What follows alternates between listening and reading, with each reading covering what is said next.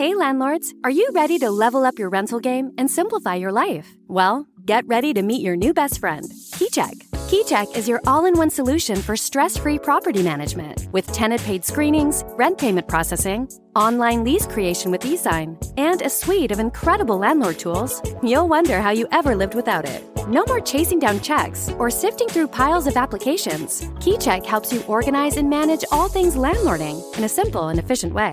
So if you're tired of the rental chaos and crave seamless, efficient management, head over to keycheck.com and sign up today. Make landlord life a breeze with KeyCheck, the game changer for modern property owners. Welcome to Landlord Diaries, where we talk about midterm rentals and the opportunities behind them. We'll share landlord stories, talk about maximizing investment potential, and discuss how to live the very best landlord life. This podcast is proudly brought to you by Furnished Finder, the place for everything midterm rentals. Remember to like and subscribe if you enjoy our content.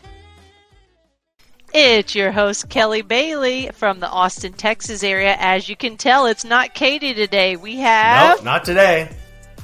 Uh, Brian Payne. Um, I'm the co founder of the company. Awesome. Brian, what did you think about today's episode with Sarah? Um, I think it's a must watch or must listen because Sarah, I mean, she is incredible. Like what she has built um, is really inspiring. And for a landlord, you're looking at it and going, okay, it could get fairly daunting and, and overwhelming pretty quickly. Um, but she, it seems like everything that she's been faced with, and you're going to face stuff as a landlord, she's got an answer for, right? So she's built these systems, she's professionalized her herself and her processes, and she's really good at this stuff. So I would take a look uh, if you're a landlord who is looking to scale or looking to professionalize, or maybe you're just considering the midterm rental space. Um, I recommend this podcast.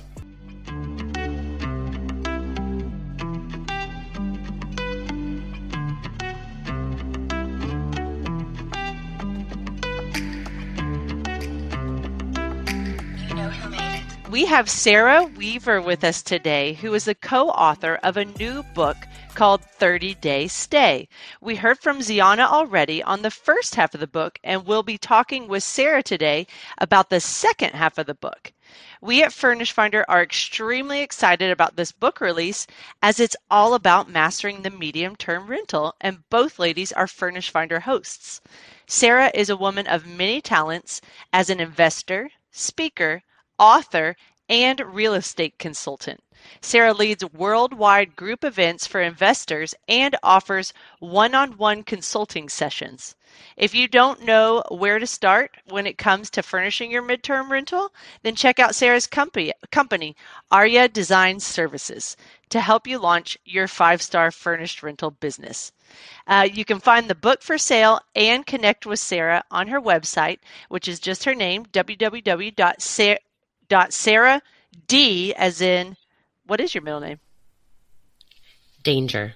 Ooh, Sarah Danger Weaver.com. uh, hi, Sarah. Thanks for being here today. How are you? Good. Thanks so much for having me. You are welcome. We're so excited to talk with you. And if anyone is uh, watching rather than listening, you may have noticed Katie has changed a bit. She she is now our CEO, Brian Payne. So we have a special guest today. Hi, Brian. How are you? Hey guys, yeah, I know, cheap imitation of I'm not Katie Lyon, but I'm happy to fill in. Thank you for having me. I, I'm sure our guests are going to be very excited uh, to have you on the show today. So let's jump into the first question. Sarah, how did you get started in real estate? And tell us your story of how you ended up where you are today. Absolutely. So I bought my first rental property when I was 27. This was in 2017. And it's interesting. There was not a like specific moment where it was like, okay, I'm going to own real estate. I look back at my story when I take a 13,000 foot view and I realized there was always a whisper So my dad works for a construction company um, and moved from blue collar to kind of an, a managerial position. But I basically grew up on job sites. So grew up playing on dirt piles. And so through osmosis, I know a lot about how to build a house. Um, yet had no desire to be a construction worker or work for a construction company. I actually went to school for journalism. I have a degree in international studies and a degree in journalism. I wanted to be an international journalist. And I did that. Um, really proud of my my journalism resume. However, I realized really quickly that it wasn't what I thought it was going to be. I'm sure there's a lot of listeners out there with jobs that they're like, "Huh, I didn't quite know that that was what this was, what I was signing up for." Right? And I, and I realized that I wanted two things in my life. I wanted freedom to travel and financial independence. And freedom to travel was probably going to happen from journalism, uh, but it was going to be where they told me to go. Mm-hmm. And so, no journalist is is getting a ton of assignments um, on the beaches of Bali or Brazil, which is where I wanted to go. and then, definitely, unless you're unless you have a wonderful face for camera and you get a really, really wonderful career in journalism, you're not going to make a lot of money. Mm-hmm. And so I quickly realized that I wasn't going to make very much money or have freedom to travel. And so it was like, huh, what should I do? And I've always had the gift of gab or the ability to sell, but being a salesperson felt icky. I didn't know what I know now. I mean, I could have had a killer career in sales had I known what I know now. Um, but again, it just was this whisper of real estate. I had met a real estate investor, I had met a few real estate agents, and I thought, hmm, I think I should try this. That is so cool. Uh, I actually um, loved the story in the book about how you bought your first property in, I think it was Kansas, and your dad was there uh, looking at it with you. Do you want to tell the audience your Kansas story? Yeah, so it's kind of a bad cop, good cop story. Um, but before any of the listeners think like, oh, this girl has it made, her dad's in construction, her dad helped her. I have been independent since I was two. There's this great story of me getting dropped off at kindergarten and me looking at all the kids like crying because their parents are leaving and asking my mom, what's wrong with them? My mom's like, "Well, kid, they're sad to leave their parents. You're doing a happy dance." so, so I've been independent since before I even knew what that word meant. And what happened was I had spent years abroad at this point, and I picked up the phone and I called my dad and I said, "Hey, dad, I think I want to buy a rental property." No one in my family has own, owns property except for their primary. Um, no one's a real estate investor, and frankly, I don't think they thought it was a very good idea, or they thought it was one of you know Sarah's crazy ideas. so, uh, but when I say I'm going to do something, I do it. And so I drove from Denver to Kansas, actually to attend a wedding. And while my friends were pre gaming for the wedding, I went and knocked on doors. And so for the wow. savvy investors, they probably know what that means, you know, driving for dollars, knocking on doors. But for inexperienced investors, what that meant was I was actually knocking on doors. Hi, my name's Sarah. Would you be interested in selling me your house? and and I look back and I just I didn't know fear. I think it continues to be a theme in my life. I'm just not a very fearful person. I always think I can f- probably figure my way out of anything. And so that that day was no different. So I went around and I, I knocked on doors. Um, I did get very tired and lots of rejection, but I was also doing online dating at the time. So rejection was just commonplace. And and when I found this house that I thought would be a good deal, um, I walked the property alone and I, I told them, I said, I really want to come back tomorrow. And I positioned myself in a way that I made it sound like I would need my dad's permission but I think the audience and my family all knows that no, I knew exactly what I was doing. I just needed like a good cop, bad cop situation. so my dad came with me the next day and he had one job and it was to point out everything wrong with the house in hopes that every time he pointed out something wrong, that's $500 or $1,000 or, you know, I was trying to get money off the price. This was back in 2017 where it was possible to get seller concessions. Mm-hmm. And that's exactly what we did. I actually had a printed out contract in my purse which even in 2017 was like old school. Like most were doing electronic mm-hmm. signing even then. But I had it printed out in my purse and I sat down at their kitchen table with the sellers and they signed it. That's awesome. Yeah, the book incredible. has a lot of uh, fun details about that story. So that's your sneak peek. Uh, Brian, what what would you like to ask Sarah? Yeah, I I would love to know. You know, what is your state? What what's your take on the midterm rental space now? Um, you probably see it. Uh, have, seen it grow over the years, and um, and where do you see it going? Stay with us. We'll be right back. Today's episode is proudly sponsored by Furnished Finder, the ultimate platform for hassle free midterm rentals. Whether you're a seasoned landlord or just getting started, Furnished Finder is the place for you. With Furnished Finder, you can say goodbye to booking fees and hello to direct bookings for 30 day plus days. It's a win win for everyone involved. So if you're ready to experience the joys of midterm renting and take a load off your landlord's shoulders, head over to FurnishedFinder.com today. We make it easy to get started. We're grateful to Furnished Finder for sponsoring this episode, and we're sure you'll love what they have in store for you.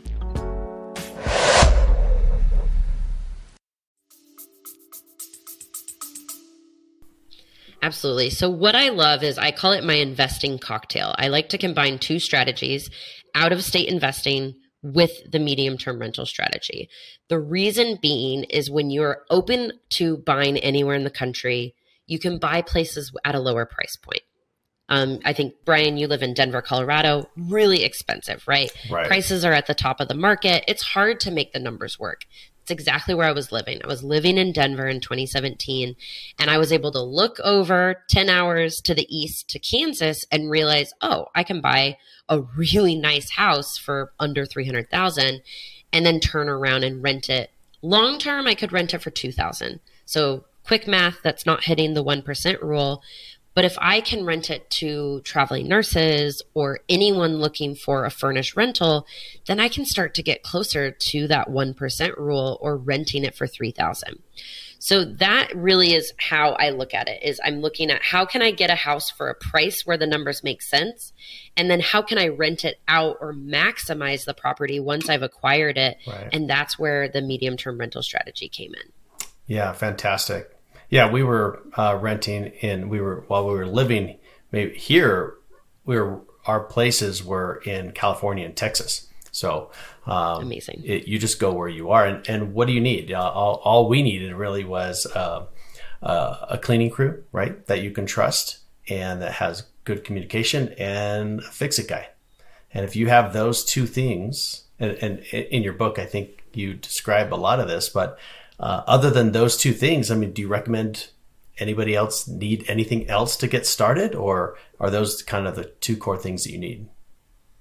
Yeah, I love that because that's exactly how I look at real estate investing is let's do what I call just in time learning and let's keep things as simple as possible. So you nailed it, Brian. Those are the two people you need. You need a handyman and you need a cleaner. And then you probably need a lot of backup cleaners and a lot of backup sure, handymen. Right.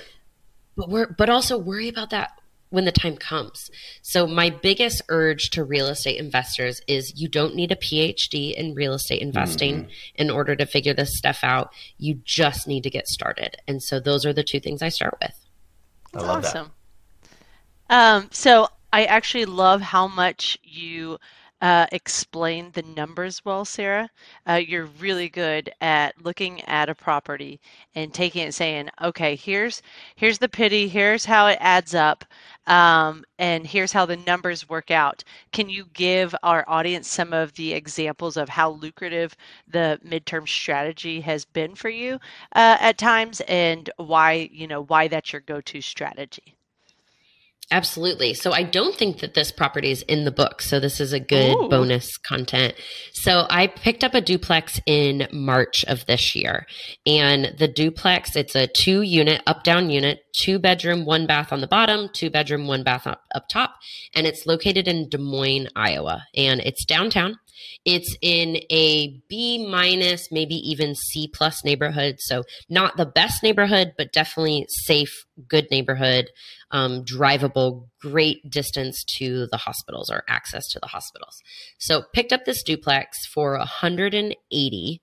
I believe it was 182 Wow. if I remember correctly. Yes. So and you guys, I found this through my investor friendly agent. I think I was in, where would I have been in March? In March, I was in Merida, Mexico with friends, and I got this property texted to me, and I quickly analyzed it, loved the numbers, and I bought it. So the monthly payment, the principal, interest, taxes, and insurance is $884. Lovely. So it's my cheapest, yeah, it's my cheapest uh, PITI of across all my portfolio. And why I love this as an example is I inherited a long term tenant in the bottom unit. Um, they're amazing tenants. They're paying maybe a hundred dollars under market value. Otherwise, they're pretty much at market value. Great tenants. They pay on time. They're kind. So really excited about that. That doesn't always happen that way. Mhm. And their rent is eight fifty. So my monthly payment is 884 and I'm getting 850 from the bottom unit. So great property to what I call play with the medium term rental strategy. So for me, I could have easily left it unfurnished and rented out the upstairs for 850, maybe even 950. I think 950 to 1000 is probably market rent. But instead, I spent $5600 furnishing the upstairs because I'm now an expert at furnishing on a budget. It's beautiful. You can see it listed on Furnish Finder. Um, in my in my profile, I think there's going to be a link, and I rent it for one thousand nine hundred dollars a month. It's really good numbers. Yeah, really And good then, numbers. And then I'm a really I'm a really conservative investor. I think that that might surprise people. You'll if you look at my Instagram, you'll see me jumping out of planes and flying to countries all over the world by myself. So Mm-hmm. while I'm a pretty risky person, Mhm. I'm a pretty risk adverse investor. Okay. Um, I always saw it as I don't have I don't necessarily have a backup plan. Um, you know, I'm I'm not married to a high income earner. Um, my parents don't have money. I don't have like a big trust fund waiting for me. So I really need investing to work. And so if there's listeners out there that are thinking like, oh, she's so lucky. No, listen, I really needed investing to work because I didn't have another plan. I could always go back to journalism, but guess what? I was making $45,000 as a journalist. So not very sexy. And I really needed this to work. And so I love the medium term rental strategy because I can pick up a duplex and I can be safe on one side and get a what I call a sit it and forget it tenant, a long term tenant.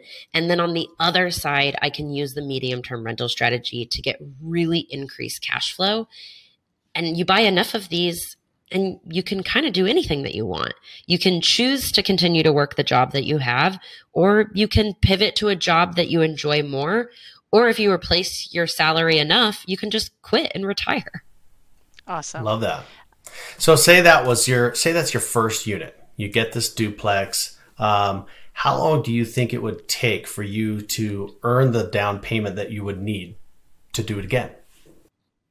Yes, great question. It's going to definitely depend on where you buy. So when you told me that you own in California and Texas, immediately I went, ooh, that's fun because you have appreciation to play with. So what I encourage people to do is put on an asset manager hat when you own properties and analyze your portfolio every quarter and then really deep dive every six months and have a conversation with your board of directors. So that should be your CPA, your attorney, maybe any partners that you have, and decide is this property doing the best for me and my goals at this time? So let's say that you bought something in Austin, which I think we all wish we bought something in Austin, and it appreciated 26% in, in a year. So then you can look at your property and you can say, okay, do I want to A, sell and take the the equity and go buy something? Do I want to B, refinance, which you're not going to want to do in November of 2022 with the rates that they are. So then option 3 is you go get a line of credit or a HELOC if it's your primary and you use that equity to then go buy more property. So that's basically creating your own bank for yourself. That's what I think every investor should be doing is first looking at their portfolio like is this something I need to sell, refinance, or pull equity out of to then use to buy more? Um, if that doesn't work because you bought in Des Moines, Iowa, and things are not appreciating at the speed that you need them to in order to do that, then you have to get creative. And you have to either, in my case, I went and found another way to make money, and then I'm saving all of that money. Or you go and you look for partnerships, which I've also done. And then your partner brings the money and you're the hustle partner. Those are really the three easiest ways to create funds for your next deal. Wonderful. Awesome. Are you? Do you have a partner, or uh, or do you just go in on certain deals with with a partner? Yeah, great question. So the the the, the latter. So yeah. I own five properties by myself and then I own three properties with partners. They are all different partners. So I just brought a partner in on one property, brought a different partner in on a property, and then brought recently a third partner in on a property. And for those of you that feel like that's not for you, that's exactly what I felt like. I felt like, oh, like, you know, no one's going to want to partner with me, or this is really risky. I, I'm okay to lose my own money, but I don't want to lose their money. And then I really worked on my mindset and I realized, wait a minute, I'm bringing an opportunity to an investor. So actually, the property that we just talked about, mm-hmm. I have a partner mm-hmm. on that deal.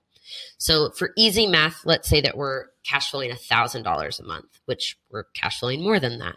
But for easy math, we're cash flowing $1,000. She gets 500 a month and I get 500 a month. And she doesn't do anything. And she loves it. She actually asked for less updates the last time we spoke. And I'm like, oh my gosh, I love, she's my favorite partner. Yeah, right. If my other partners are listening, be like her because she, she, she's truly, and that's what I wanted. I wanted a silent partner because it's now my full time job. Right. I even have staff that help me with all this. This is what I do. Whereas other investors, they might want a partner to split some of the job with them. And I have really good friends, Haley and Kat, and that's what they do. They're partners, and one is uh, does acquisitions and one does dispositions, and that that works really well for them. Mm. So partnerships can look like anything, and it's it's awesome. Yeah, and not to go down too deep on the partnerships, but did do you find these partners? Uh, did you know them ahead of time, um, or, or did you find them on Bigger Pockets forum, or where where did you go? Yeah, so the first partner, she was in the right place at the right time. Um, our moms are actually best friends. Nice.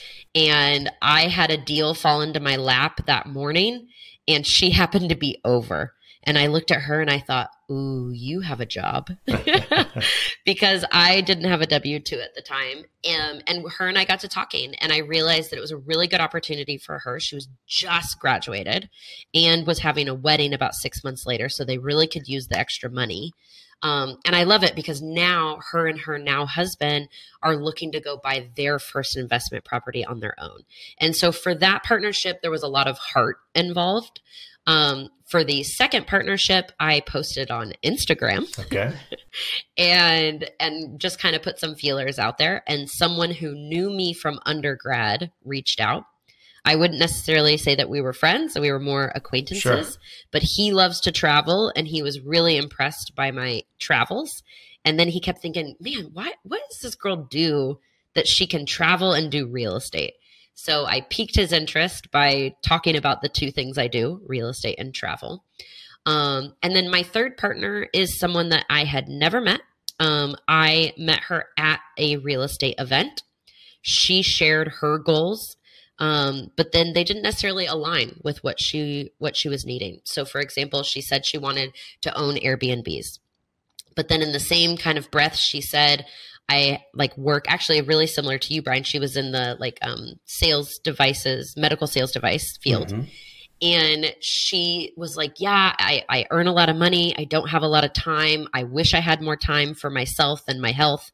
And I thought, man, that is a perfect equity partner you she told me how much money she made she told me how much money she had and she basically said she didn't have time. No time. Yeah. and i perfect. thought that's the one thing i don't miss about that industry i'll tell you is that you do it, it, takes a lot it takes a lot so i empathize with her but what what a great partner um, I, I love that. She's, and she's obviously it's partner. aggressive if all my partners she's my favorite partner. Right? I love that.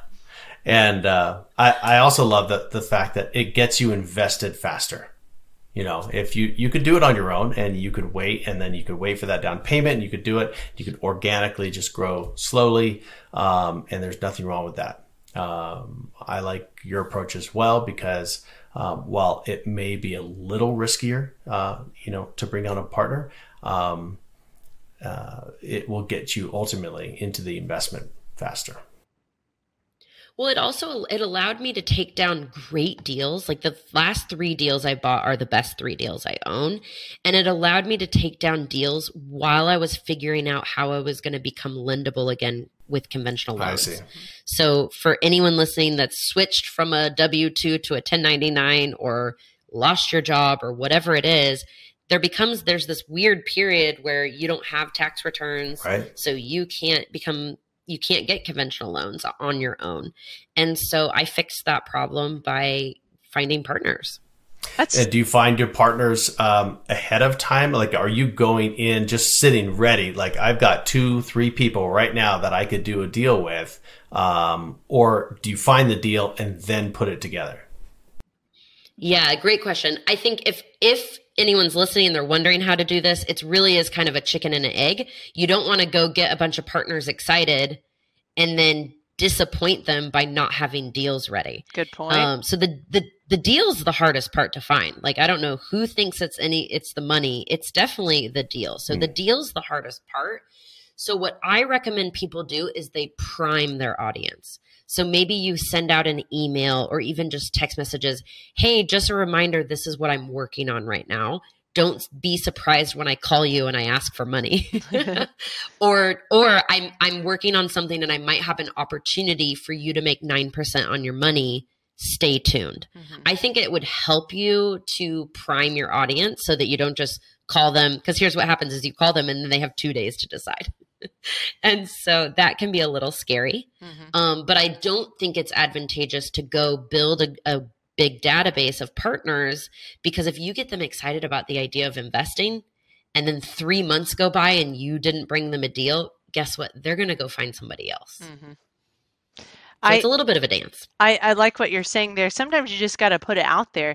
It's like people get stuck in this mindset of, oh, I need I need a website first. I need all this first. I need my logo, and then I can go find partners. When really it's just a relationship. It's like everything we do is relationship building, and you just got to put yourself out there. So I think that was very well said.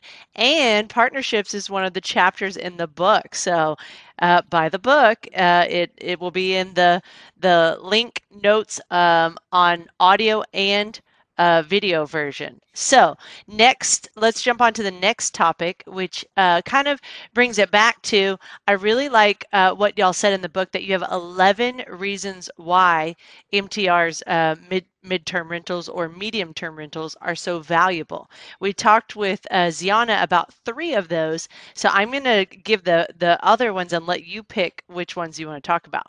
So, one uh, or ease, regulations, fewer expenses, fewer transactions, less competition, you set the rate, more flexible, and having a guest apartment. So, what do you want to talk about from those uh, eight of the 11? Yeah, I, I think uh, less competition. So there's a lot of conversation around Sarah. What about saturation? Is the market oversaturated? So let's let's t- let's tackle the hardest one first. So here's what I think about competition. If you are trying to get into the luxury Airbnb space in Phoenix, Arizona, absolutely, I think there's a lot of competition. And good luck buying a, a property at the current market price at the current interest rate. I just don't think you're going to be able to compete with someone who was able to pick up a property in 2019 and has years of experience managing it. I think that that particular market is oversaturated for luxury Airbnbs. Now you take medium term rentals, and when I first got started, there were plenty of listings in Omaha, Nebraska, which is where seven of my nine MTRs are. There were plenty of listings. I couldn't tell you how many they were, but all I did was I looked at my competition and I said, I know that I can furnish a unit more beautiful than this, mm-hmm. and I can photograph it better. And so if you are in a market where there's not a lot of competition on Furnish Finder, that's where I would start. Because Airbnb, I do think, is very saturated with beautiful listings, but we're not seeing that on Furnish Finder. And that's a good thing because it means that you can have a $250 coffee table book budget and hire a photographer for $175 and bam your unit looks better than the other listings. And so the other thing you have to keep in mind as an investor is you don't need like when you go on your website it's amazing the the furnishfinder.com forward slash stats gives you amazing statistics about the area. And people are like yeah but there's you know 94000 inquiries. They're like is that good and it's so hard to tell anyone, yes, that's the number, or no, that's not the number. Because here's the thing I only need four tenants a year. Right. So when I buy something, I'm like, can I have four tenants a year who pay me rent? The answer is almost always yes.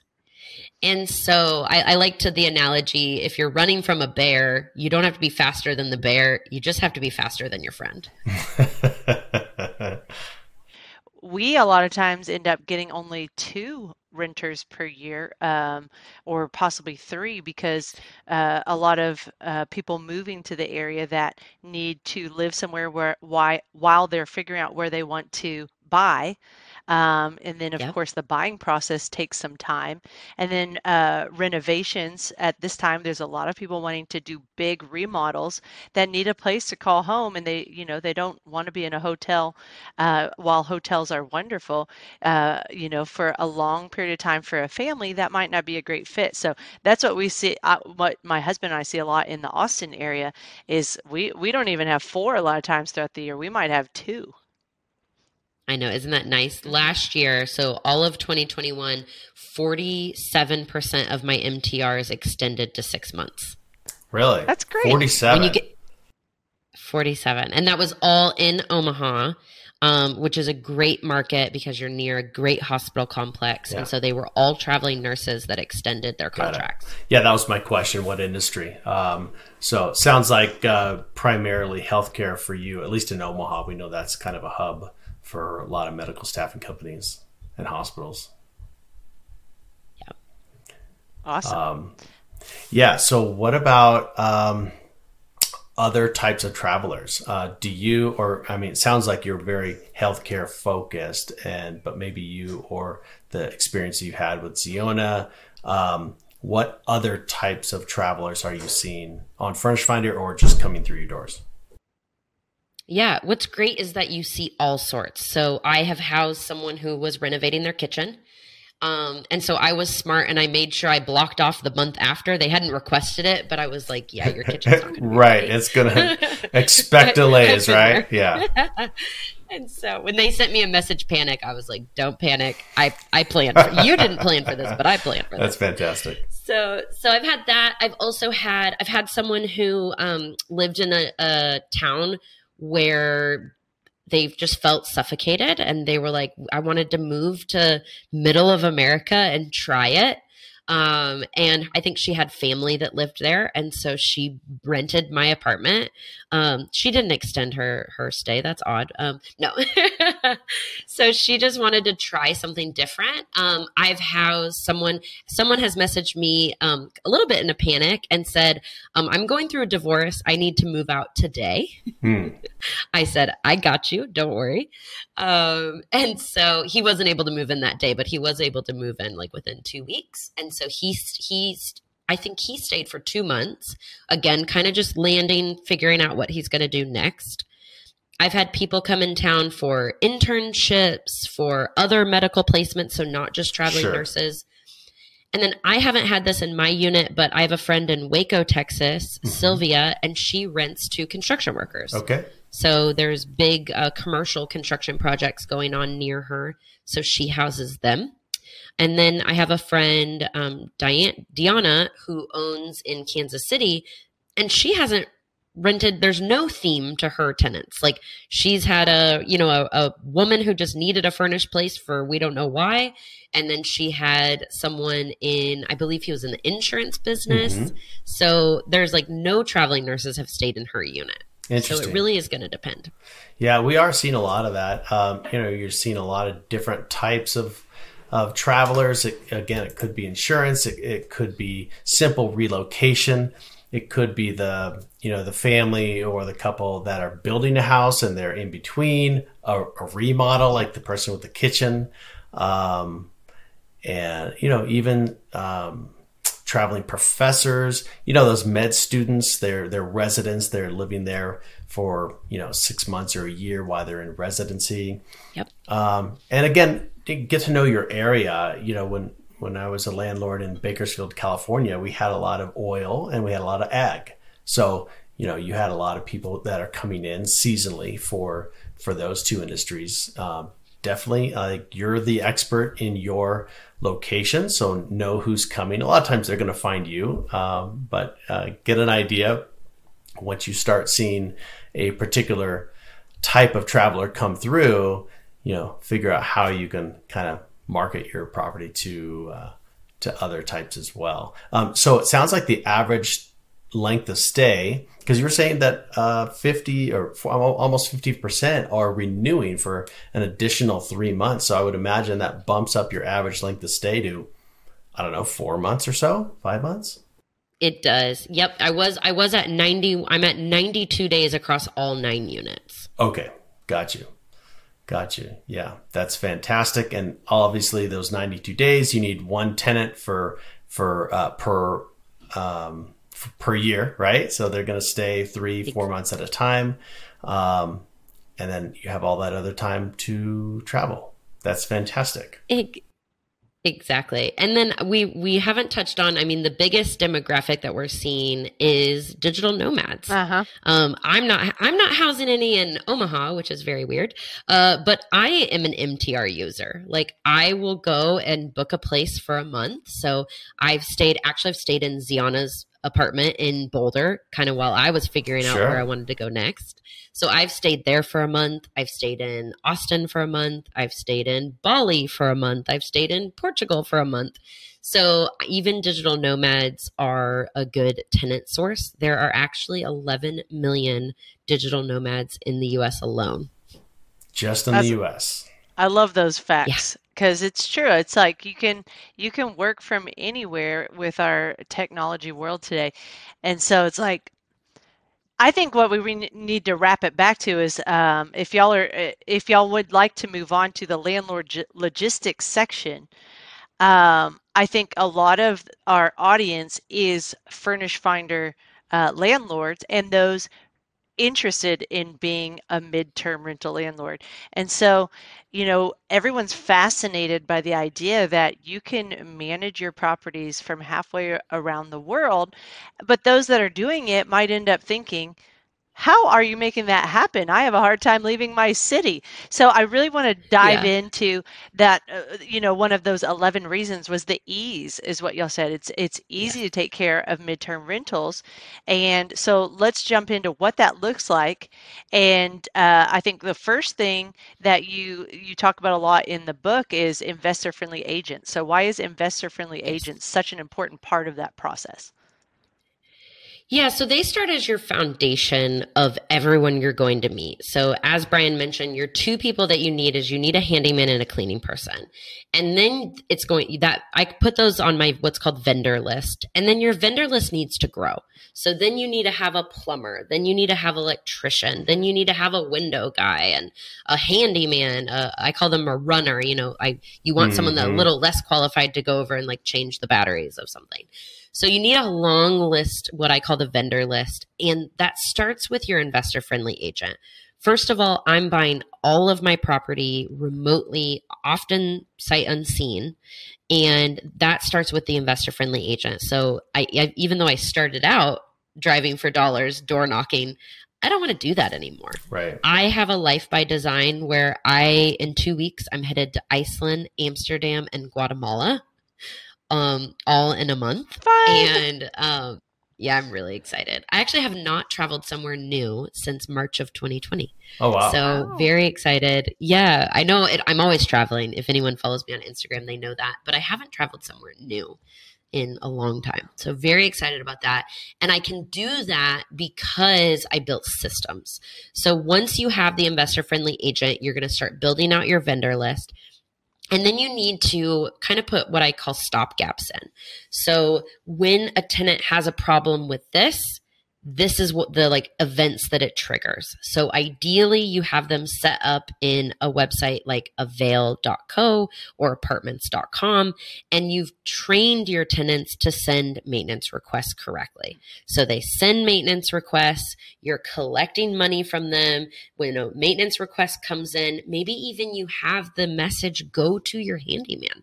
That would be the most ideal. I don't. I have mine go to my executive assistant, and she then knows to go to the vendor list. And if it's an easy fix, she handles it without my involvement. If it does need my approval over a certain dollar amount, then she'll send me a message. Otherwise, it's all handled. Okay. I'm sure there's going to be listeners that are like, okay, that's great. Sarah has an executive assistant, but what do I do? um, you guys, if you don't have an assistant, you're the assistant. and it was like that for me for years. It's not until recently when I've hit 19 units that I've hired someone. Before I hired someone, it was all me. So I'll tell a really quick story. In January of this year, so 11 months ago, I was in the jungle in Guatemala and I was on a hike and of course was in airplane mode or you know no service and when I came out of the jungle, got on a tour bus back to where I was going, my phone turns on and that dreaded text message like something's Uh-oh. wrong. right. And of, yeah. And of course, it was a furnace because it's January in Kansas. It happened to be one of my long term units. And instead of panicking, I just went into solutions mode. Furnace is broken. Text my heating and cooling guy using Google Voice, which I have on my phone, even when I'm in Guatemala. Text the heating and cooling guy to the tenant for faster response. Take yourself out as the middleman, and then call and make sure that the heating and cooling guy has your credit card on file. So just immediately just go into solutions mode. And things are going to break. That's the joy of owning real estate. Um, and so I think the the biggest piece of advice is mindset. So yes, I could absolutely stay where my properties are and I could never leave, but that would be really missing the whole point. Mm-hmm. The whole point of me having this cash flow is so that I have the freedom to go on hikes in the jungle in Guatemala or buy a plane ticket to Iceland. Mm-hmm. And so you really have to decide do you want to let the worry of out of state investing or remote investing overpower the ability to live the life that you want or are you going to like change your mindset because that, that's the only difference that the only thing that's changed is mindset So let's talk about that mindset. Uh, you have an investor friendly agent, you've built a vendor list.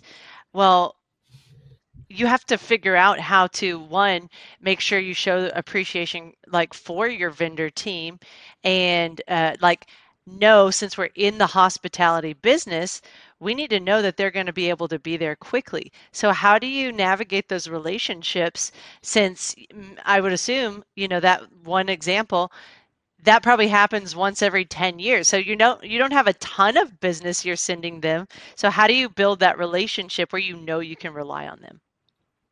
Yeah great question. So your handyman you need to know what whiskey they drink. And you should be sending christmas gifts. like that. so so i i and i ask them i ask them at the end of every service call can i leave a google review for you? Can i leave a testimonial for you? Do you want more business? Great. What's the best way for me to send you clients? Um, and the point. great thing is is that I have a database of investors. And so, but everyone has, you know, for the most part, everyone has a Facebook or a mom's group or neighbors. And so find out what your vendor wants or needs and then give that to them. solutions Also pay and then pay them on time. Like when I get an invoice, I pay it. Um, I have learned my mistake. I do have my, I do pay a runner now to go check the work because I used to just pay and then, you know, I paid someone to hook up a dishwasher. Mhm. He didn't hook it up correctly. guess what? When I tried to tell him, hey, you need to go back and hooked up directly, he's like, listen, I already got my money. Uh-oh. Like, peace out. so I did learn, I did learn the hard way that I now have someone go and check the work. Um, I get photos and videos of everything. Um, but everything can be done remotely. And the other thing you have to keep in mind is if I have to leave my house and I have to get to the airport, so I have to Uber to the airport, I have to wait at the airport, I have to fly there, I have to get a rental car, and then I go to the property, and then I inspect the counter. I don't actually know more about the counter than Daniel, my handyman. so I can save a whole lot of time and a whole lot of money by paying someone who's an expert in that to go over to the property and check it. Definitely. Yeah, that's fantastic. I'm reminded of uh, my folks. They were Robin and Dwight, and they were. Uh, he was the handyman, and she was the cleaner, and she would actually go and shop and furnish the units as well. So we said, okay, here's the budget, and it was around, you know, like you said, around six thousand dollars for usually a one to two bedroom place. And uh, so she would go and, what do you think of this? What do you think of that? So yeah, photos, videos, all of the time. Uh, love the runner idea to you know for quality. It's it's you know that's the difficult part, obviously, but um, providing the systems. Uh, that you have, it. I don't think it should detract anybody. Uh, uh maybe a uh, a landlord who's just getting into it, going, "Nah, that's not for me. I'm not going to, you know, build that." It's just the natural progression of of your success. So I, I don't think it should um, deter anybody. It should just be one of those things that you get to, and ultimately you're the recipient of, uh, and you benefit from that because it, you're essentially firing yourself and taking yourself out of the equation.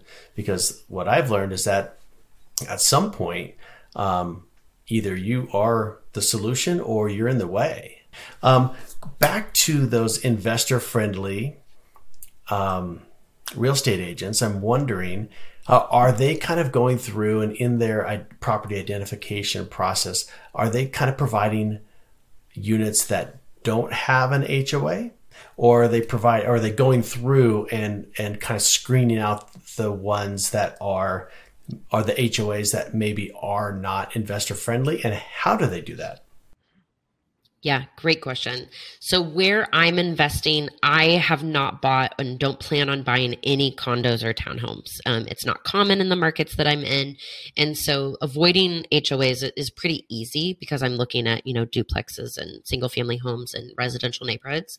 But but exactly what you're saying is I'm putting together a deal criteria that's very specific. Um, I don't necessarily go down to like what zip code or neighborhood I'm looking in because frankly, my agent is more of an expert in that than I am. But everything else is so specific that makes their job easier. I think when you text an agent and you tell them, I'm looking for a good deal, they immediately think, that's great, Kelly. Get in the back right. of the line. So Everybody's looking for a good yeah. deal. But if you text them and you say, "Hey, I'm looking for a duplex under 350,000. I'm open to B class neighborhood up to $50,000 a renovation and I am able to pay all cash or I have to use conventional financing, whatever it may be." That makes it so much easier for them. One thing I haven't done yet is I haven't had an agent where I've said, I will use the medium term rental strategy and I want you to find me a property that's good for that strategy. It's always been just find me a deal and then I, Sarah, will figure out if it's a good if it's a good mm-hmm. MTR. Mm-hmm. Um, I haven't put that on the agent, but I do think as this strategy gains popularity and more people are talking about it, mm-hmm. agents will start looking at properties with the lens of MTR. There's an incredible agent in Kansas City. Her name is Maria Koch, and she is able to send me deals and say, "Hey, this would be a great MTR." Nice. And so, I mean, she's my favorite agent um, that I haven't closed a deal with yet. because, because she's, yeah, because she's thinking as an, an MTR investor. I awesome. love that. And then, yeah, I'm just curious as to okay, so she brings you the deal. It looks great, passes all of your systems and and checks all your boxes. Um, you own it. Now what? I, I I know Arya Design Services is is your company. um, and I think you outsource and help other landlords. Um, is that a? I guess uh, maybe you could just start and tell us what is your approach. Uh, you know, personally, how do you get? How do you furnish a property for fifty five hundred dollars? And then what is uh, kind of best practices there? And then maybe you could tell us a little bit about Arya Design. Absolutely. Well, first thing first, we have to talk about inflation. I don't think that I can furnish a two bedroom for 5500 anymore. And so inflation is real. It's hit every single item on our furnish list including spoons. and so the reality is the days of being able to do that may be gone unless you're willing to go be scrappy and do Facebook marketplace right. and thrift stores and all of that. But what I like to do is I like to make everything as plug and play as possible. So that's why I love the company that I started, Arya Design Services, is because we have a kind of a strategy for each investor. If you're an investor like I was that's scrappy and you want to do everything on your own, that's great. For $99, you should buy our furnished list it will have every single item that you probably forgot to buy, like a strainer and a kettle and a spoon and the sheets that we recommend. It doesn't just say spoons and sheets and beds, it actually has a hyperlink to everything that we recommend. And I have touched or put together everything on that list. Oh. Um, if a nightstand drove me crazy and it's impossible to put together, it's no longer on the list. That's fantastic. We will definitely be putting that in the show notes um, on uh, YouTube. So, guys, if you want that list, you want to buy it for $99, it will be in the notes. Yeah, I want to. I'm Excellent. interested as well, and I'm very curious as to how much of this can, uh, how much of this requires me to be in Austin. Like I've it, uh, none. So, Brian, you could literally click, click, click, add to cart, swipe your credit card, have everything shipped to the unit and then if you can put together a team, right. you guys, a team doesn't have to be fancy. A team could be us. Arya Design Services does offer where we will fly there sure. and put it together for you. That's our highest tier. But about 90% of our clients choose the middle tier. So the middle tier is not just by the furnished list, but we will actually curate the design for you um, so we'll look at your space. I want measurements. I, if you have a floor plan, great. I want photos. I want videos. We're going to curate a specific design that's way beyond and more catered than the furnished list. Cater the design to customize the design to your unit, ship everything to the unit, and then you or someone you hire will install it. And it doesn't have to be really fancy. It can be one property manager or one struggling real estate agent that's willing to put it together. Mm-hmm. And then you or they can hire people on TaskRabbit to help them. I have hired people not from TaskRabbit, but from people that I know, essentially like hourly handymen.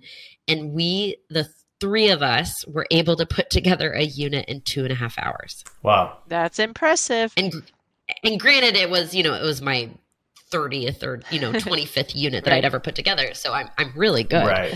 Um, but it is possible to really do that. What what I what's important that I tell you is that that was weeks of planning. Mm-hmm. Which Arya Design Services would do for you. So, what that meant is I had to, you know, look at the photos of the property, all of the dimensions, curate a design, order all of the items, and then track all of the items and make sure that they actually got there on time.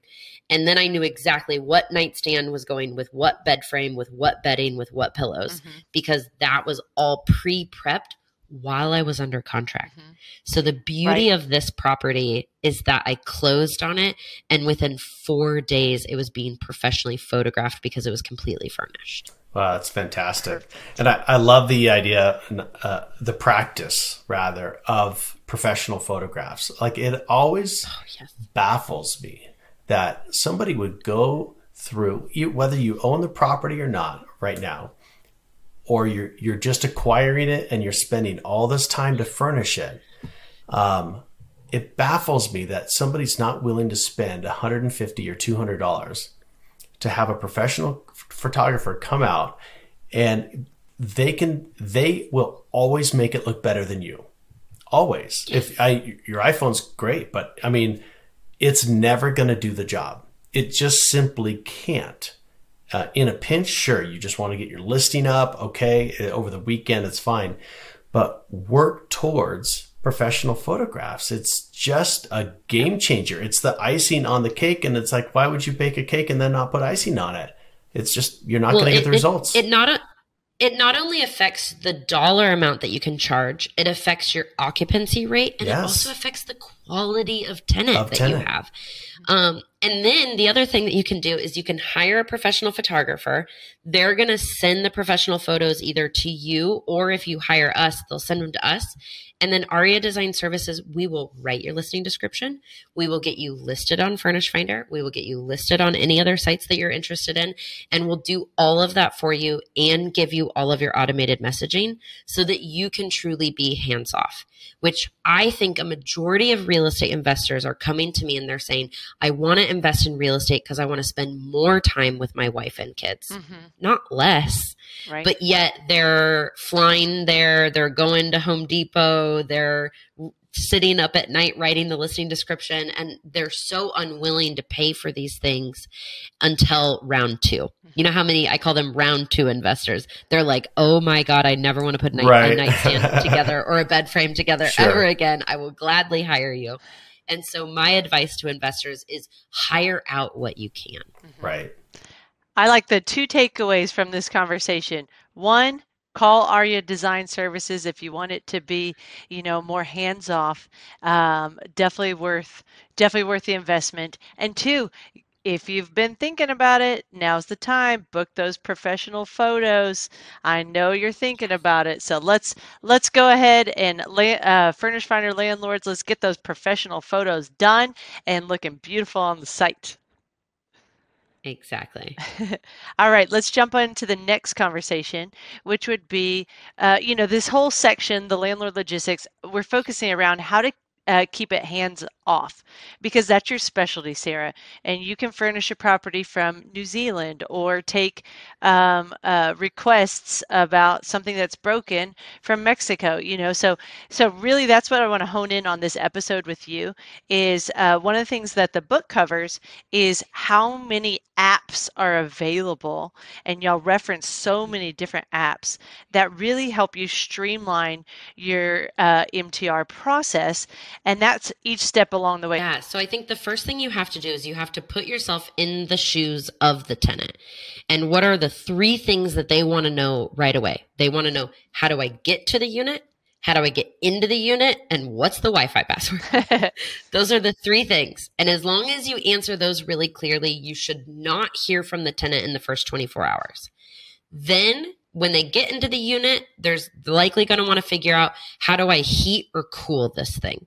Because maybe it's not set to the temperature that they want or the weather's starting to change. And again, I don't want them to message me. Or more importantly, I want their experience to be very nice and I don't want to hear from them. So you want to have things in place to make it really easy. So all of those are in automated messaging. So you get a message that says, This is how you get in, and you make it so dummy proof that there's no way that they can't figure out how to get there. And some units are confusing. My own unit is confusing. I have two doors that are both considered unit two. You know, they're right next door to each other. One's technically, you know, this address and the other one's this address, but it is a little confusing. So I make it so crystal clear. If you are looking at the back of the building, it is the top right when you walk up the stairs, the door is on the right so that there's no way that they can be confused. Right. And so you make everything really clear. And so that starts with your automated messaging. And I anticipate their needs before they have them. So I use a, a program called Hospitable. Okay. It, their, their competitor would be something like Guesty or OwnerRez. Um, I use Hospitable, and it allows me to send the messages at certain times. So before they can even wonder, how do I get there? Because they're checking in, you know, tomorrow, let's say, they're getting a message. Then right before they're supposed to check in, here's the, you know, the entry number to get into the keypad. Everything's automated and everything's sent there. Then I go a step further and I send a message that says, I hope you had a really great stay. If you're hungry, I highly recommend this cute little bistro down the corner I also recommend to order this at the bistro. It creates a really nice feel. It makes them think, wow, this is like really good customer service. And also think about it. When you go somewhere, you're tired, you didn't go to the grocery store, you wake up tired and hungry or in need of coffee. And so let me make that easier for you and send you where I would go if I stayed there. And that's where I really think that I start to stand out as the landlord. And you have to keep in mind that your tenants are people. Mm-hmm. And they're not out to get you. They're not out to break stuff. They're not out to not pay you. They really are wanting a great, safe place to stay. And so, as a landlord, you have to make sure that you do that for them. Mm-hmm. You and Zeona specifically note that um, you mainly advertise on Furnished Finder, Airbnb, and and on VRBO as well. So with that automated messaging, do you set it up where you have different messages depending on what platform? Like let's take the review for example.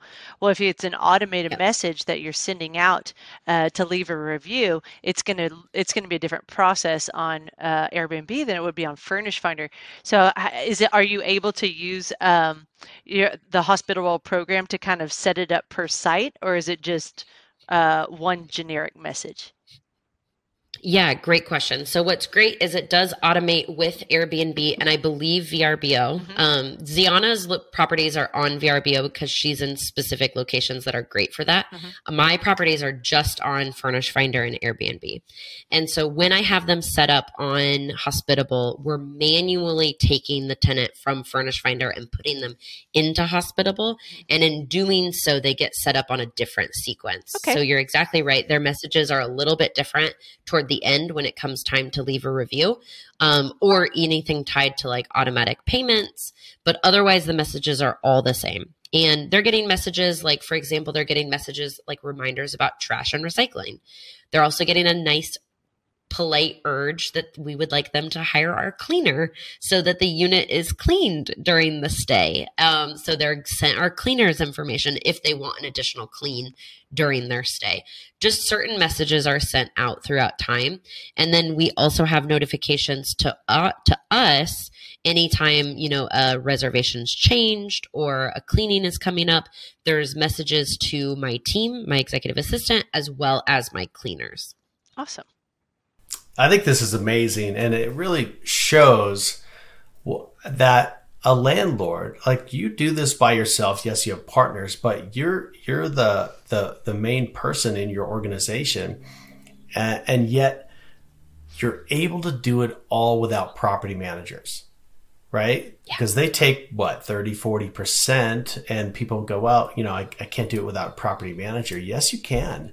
And um, it just uh, just to see how one person has built and is building, you know, an empire of, of mid-term and short-term rentals uh, is a, is amazing. And and clearly, in order to do it, in order to be successful, um, you you have to professionalize. And I'm just so impressed with your with your systems and uh, not only on the back end of managing maintenance requests and things, but also on the front end of making the you know the the tenant stay uh, an enjoyable one and anticipating their yeah. needs. So um, yeah just congratulations. Very inspiring. Thank you. And and a lot of this i've just figured it out along the way. Mm-hmm. oh yeah. Um, that's what we I do think, right? I think, I, I, think I, I realized really quickly well even let's take the the story i shared where you know 10 11 months ago i was doing this by myself and I still was able I think I was only I was only on airplane mode for a few hours that day. But now in 2 weeks I my goal is to be on airplane mode for 5 days. I'm going to Iceland. I'm going to be like out actually on the ice looking we're in search of the northern lights. Ooh. And my goal is to completely unplug. And that wouldn't be possible if I didn't learn to put systems and processes together and hire a great team that I trust. Mm-hmm. And if I come off the ice and, you know, things are broken and things happened, it just is what it is. so the the funny thing is, I'm I'm going to give you a little um, background. I work off uh, questions that I create. And I think I wrote down 50 questions for you, Sarah, knowing that I wouldn't be able to answer or get all of them answered today. Uh, so the I love it. I love I love how prepared you've been. Thank you, Kelly. You're welcome.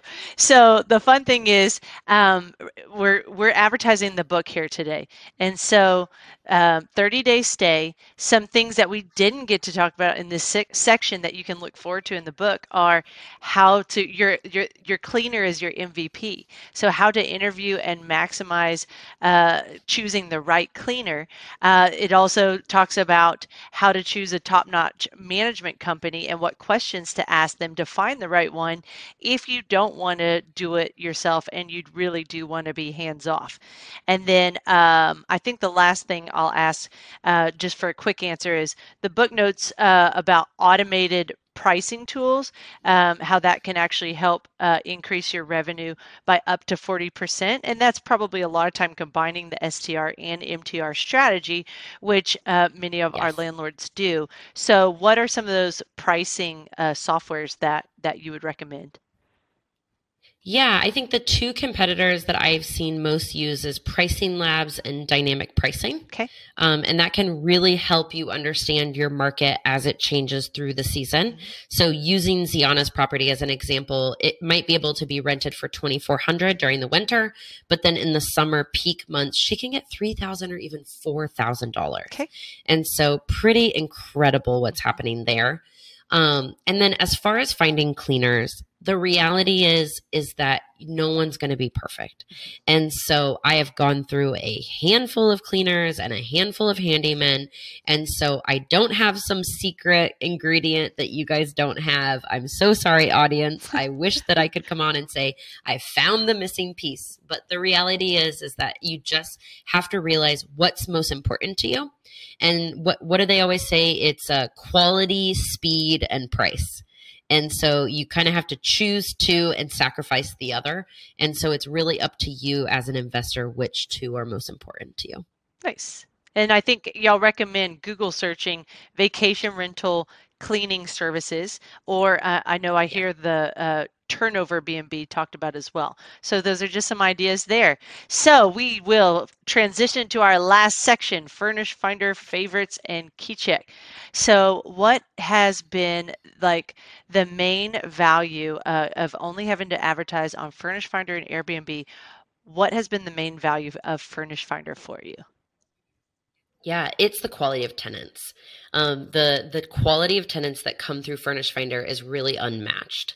Um, they know exactly what they're looking for. They are used to the process of you know moving into KeyCheck or whatever the system you use, and so their response time is fantastic and just the ease. And so for a long time, I was getting all of my tenants from Furnished Finder, and it just made everything so easy. And so I don't spend, a, I get asked a lot is, Sarah, do you have a direct booking site? And the answer is no. Like, I want easy. Um, some could call it lazy. Like, yeah, if you want to call me lazy, go for it because I just want something that, that works. And listing my units on Furnished Finder has resulted in 97% occupancy across all my units. And four of my units are at 100% occupancy. I haven't had a single day of vacancy in four of my nine units. Congratulations. Yeah, that's, that's, awesome. Yep.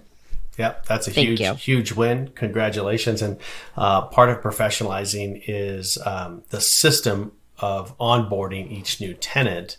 Um, are you screening all of these new tenants? So everything is automated um, through Yuka, through Furnished Finder. I have an automated message that tells them exactly what to do. Um, that message is telling them to send me proof of employment, um, a uh, reference, and their driver's license. And then my executive assistant is doing the reference check now. It, of course, was me before that, um, doing that reference check. Um, and then if you're going to do any type of criminal or background check, then you can use great things like KeyCheck or apartments.com or Avail. Those systems all have things in place for you. What I like about the traveling nurses is I usually skip on the criminal background check because we know that they're very heavily screened because they're working in the hospital system.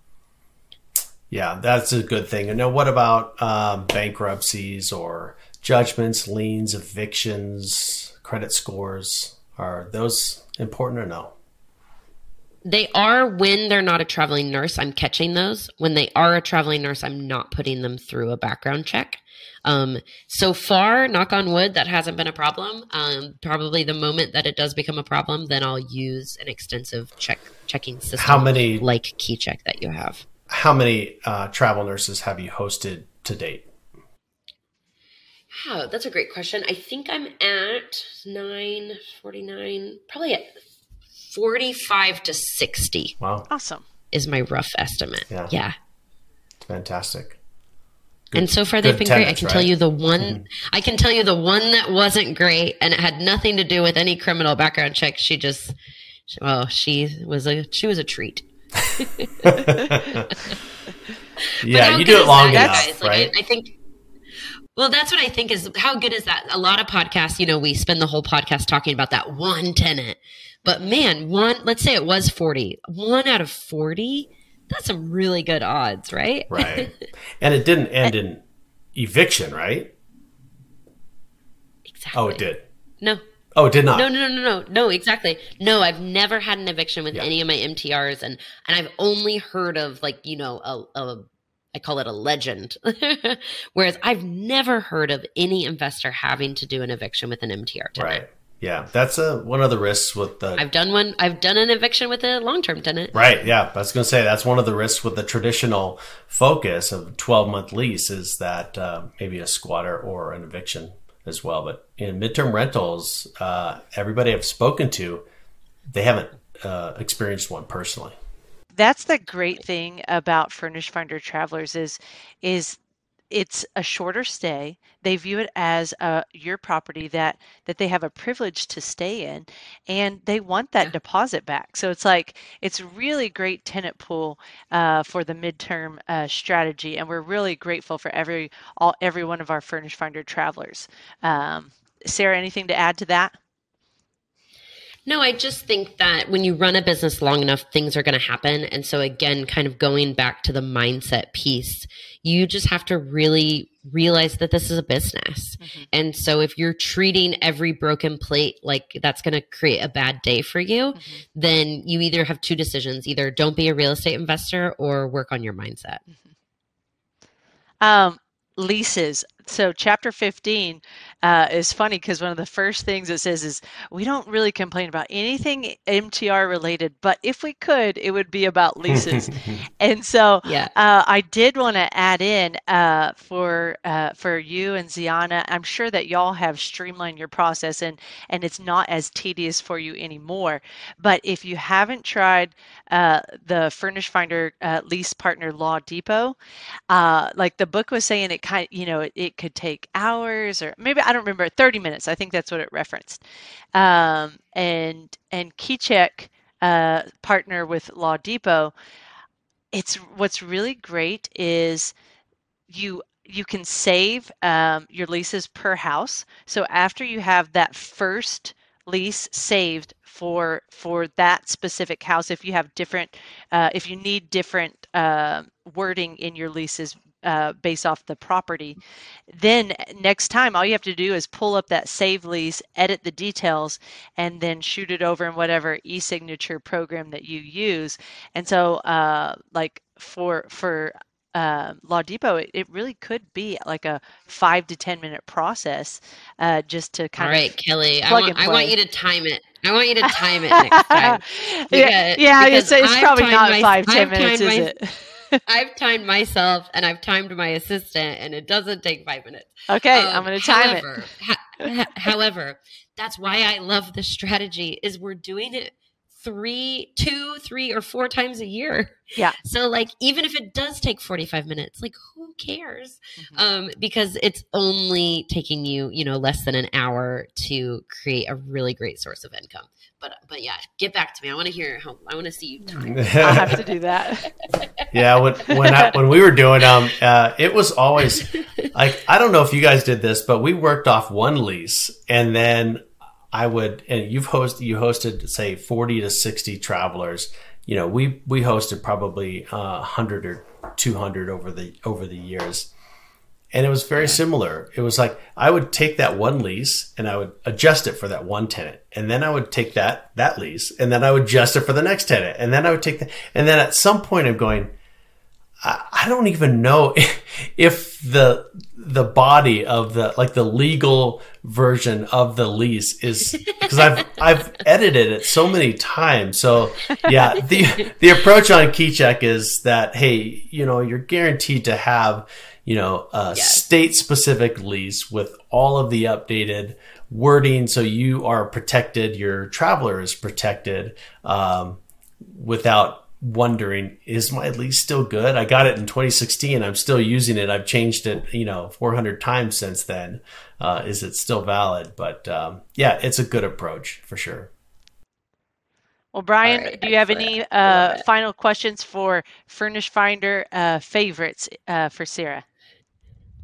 Um, any other tips for onboarding? How do you make it um, quick and easy? And then what do you do with your listing, uh, your Furnished Finder listing while you're considering a specific tenant?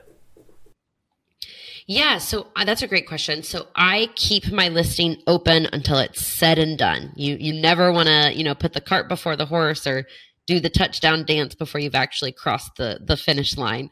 And so I keep my my listing live. Also, I have so many units in one area that if that one listing isn't a good fit for the tenant, then they can usually be plugged in for the next opening, um, which is the nice thing about owning multiple MTRs in the same area. And so when I'm screening tenants, I'm typically screening tenants for three units at a time. Um, and then as where as as far as making it automated, I think anytime you get a question, it means that your system is not good enough. So if they're asking, like, where do I send my rent money? Then it wasn't clear enough in the email.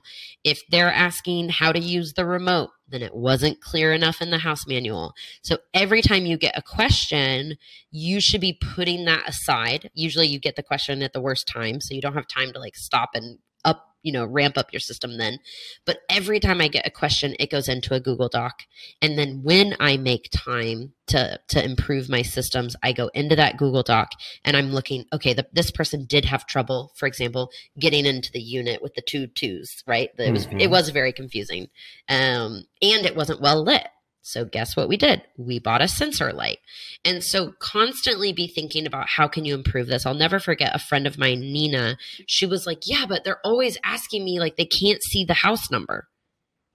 And I just kind of looked at her. I'm like, "What would you do if you couldn't see your house number?" she was like, Oh, solution. Yeah, you're right.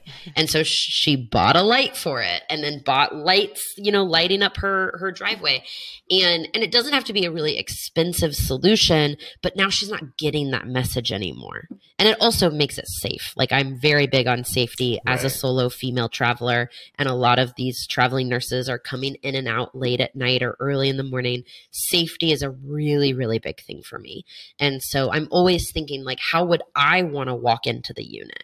Um, and so that's really important. Yeah. I think like this whole episode has been summed up really well in the fact that you're building systems to um, help build relationships and solve problems because while while we are uh, landlords and property owners. At the end of the day, we're in the hospitality business with midterm rentals. And really, it's about that making sure that they feel comfortable and at home and have everything that they need. And uh, you've, you've really summarized well how to make that happen for your guests. And I think that our listeners will gain even more uh, about that from the book. Um, so, Sarah, we just really appreciate you being here. Um, and how are the book sales going? It's December 6th is the release date, right? Yes, so really, really excited. Um, we are in pre order right now. The pre order link is live, and your listeners, they can order the book um, at biggerpockets.com forward slash 30 day stay, and they can use either one of our names. They can use Zeona or Sarah for 10% off. So definitely any listeners really encourage you to buy the book. Um, and a lot of people have. So last week we had a meeting with publishing, and we still have about 10 days left of pre order um, as far as from the Bigger Pockets website, and we have sold 1,200 copies. Wow. And so, congratulations! Yeah, That's so exciting. Congrats. Thank you. It's really, really exciting. I knew people wanted to talk about this because it's all of the DMs I get on Instagram are, what do you think about this? What do I do about this? How do I do this? And so obviously Furnished Finder comes up a lot in my DMs answers and it comes up a lot in the book because Furnished Finder continues to be a really great resource for us real estate investors. Wonderful. Wonderful. Well, congratulations on your success. Congratulations on your book. Thank you for spending time with, with us and, and with other landlords just to, they're wondering what, what the magic button is. And they're, they're saying, well, you know, may not necessarily be a magic button, but there are many steps along the way to you know create a successful midterm rental real estate business. And thank you very much for sharing. And obviously in a short podcast you can't touch everything so go get the book Yes, please, please pick up the book and then reach out to me. I love hearing from listeners. Um, I really do read and check all of my DMs. So if you want, you can message me on Instagram at Sarah D. Weaver, or you can go to my website, sarahdweaver.com. I really like hearing from you guys because I've now turned around and created programs and systems and even businesses that serve the real estate investor community because I, I really think we're onto something. Agreed. Well, thanks everyone for being here for another great episode. Until next time, share share this episode with a friend.